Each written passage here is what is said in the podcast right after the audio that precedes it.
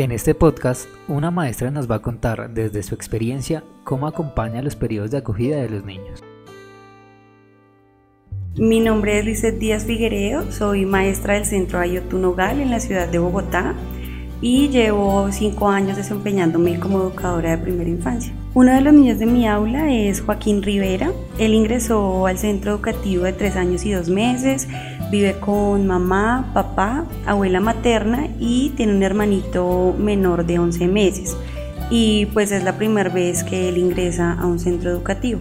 Bueno, cuando llegó a nuestro centro, los primeros días Joaquín estuvo muy temeroso, angustiado, lloraba y pues no quería separarse de sus papás y también no se generaba ningún interés por interactuar conmigo o con alguna de las maestras o con los niños del centro.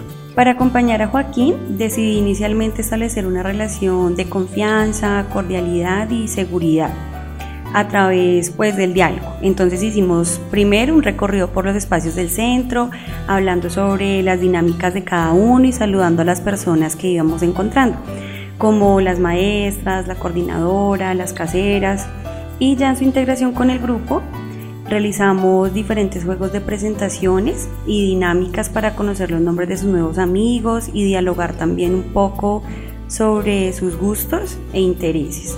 Además, para hacerlo sentir parte del aula, también eh, la canasta en donde él puede guardar sus cosas como la maleta o juguetes, eh, colocamos su foto y en nuestro panel de habitantes también está la foto de él. Todo esto pues parte muy importante para su proceso de acogida. Y con la familia nos apoyamos en que él pudiera traer un objeto transicional como un juguete o elemento de su preferencia. También averiguamos con ellos canciones de su agrado y aspectos en general sobre sus gustos que hicieran mucho más fácil este proceso.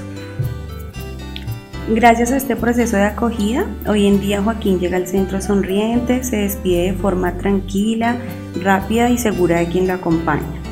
Sube al aula de forma autónoma, se ve muy motivado a participar en la asamblea e interactúa con sus maestras y pares eh, de buena manera, lo cual permite que disfrute de todos los momentos que se desarrollan en nuestro día a YouTube.